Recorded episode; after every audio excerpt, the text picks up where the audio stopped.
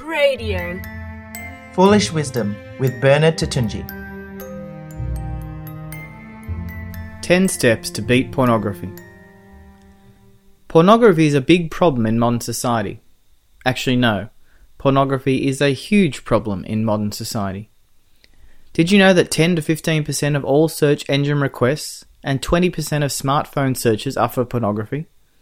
Study shows that 90% of boys and 60% of girls are exposed to pornography before they are 18 years old. In addition, 70% of young men and 20% of young women view pornography every week, and pornographic sites have more monthly visitors than Twitter and Amazon combined. While the numbers are high, especially amongst males, it is not true that all men view pornography, and we must not allow ourselves to believe that pornography constitutes normal sexual behavior. However, especially for young men, if any sort of regular pornography use is not dealt with swiftly, it risks becoming a debilitating addiction. The good news is that authentic religious observation and involvement has been shown to contribute in a major way to lessening pornographic use and dependence. The following then are 10 steps to help beat pornography. The steps focus on the spiritual life, but some of them will require major changes in one's practical life. But if we are sincerely determined to regain control of who we are called to be as men and women in Christ, there is no other way. Number 1. Commit to go to Mass and receive Holy Communion every day. Holy Communion is food and strength for the journey, and if we don't have it atop our list, then we are not serious about the battle.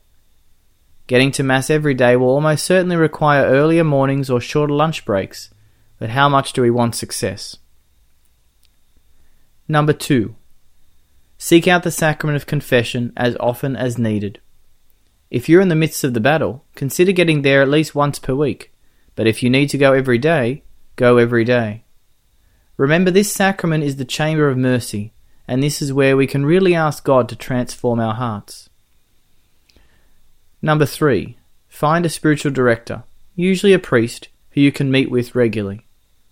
Pornography is a sin, and all sin thrives in secrecy. We must shine a light on the dark areas of our life and call them out. You must be completely open with your spiritual director about the struggle so that the path to healing can begin. Number 4. Spend 30 minutes in the morning and 30 minutes in the evening in prayer. Depending on where you are, you might be able to spend this time in a church, but if not, find a quiet place where you can simply talk to God.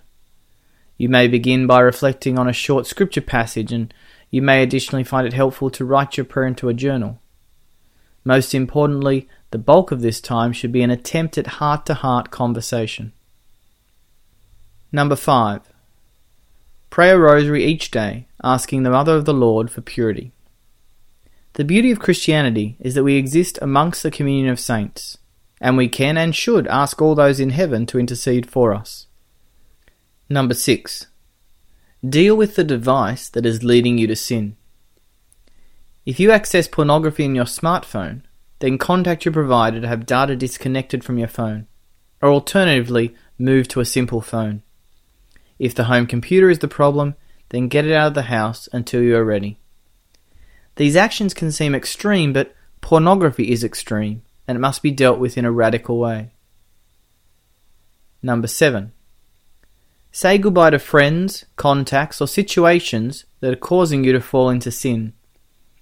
Each person must examine their own life to see those things that are stumbling blocks to success and deal with them. These are personal decisions, but how much do we put on the price of true freedom? Number 8. Spend regular quality time with a group of friends of the same sex who share your faith and are active in the faith. If you don't have any faith based friends, then start engaging with your local parish to meet some. This step is not necessarily about gathering to discuss faith or personal struggles, but establishing relationships with good men or women who are also on the journey. Number 9. Get busy. The old phrase that idle hands makes the devil's work is true. If we spend excessive time lazing around or playing computer games, we are leaving an open door for temptation. The positive choices are endless sport, charity work, hobbies, visiting the needy, etc. When our head hits the pillow at night, we should be really tired. If not, there's a problem. And number 10. Don't allow yourself to believe that your personal struggles put you in a category apart from everyone else on the planet. And in addition, do not make the struggle to beat pornography bigger than it needs to be. In other words, don't give the devil too much credit. We all struggle in various ways, but as Pope John Paul II once said, we are not the sum of our weaknesses and failures. We are the sum of the Father's love for us and our real capacity to become the image of His Son.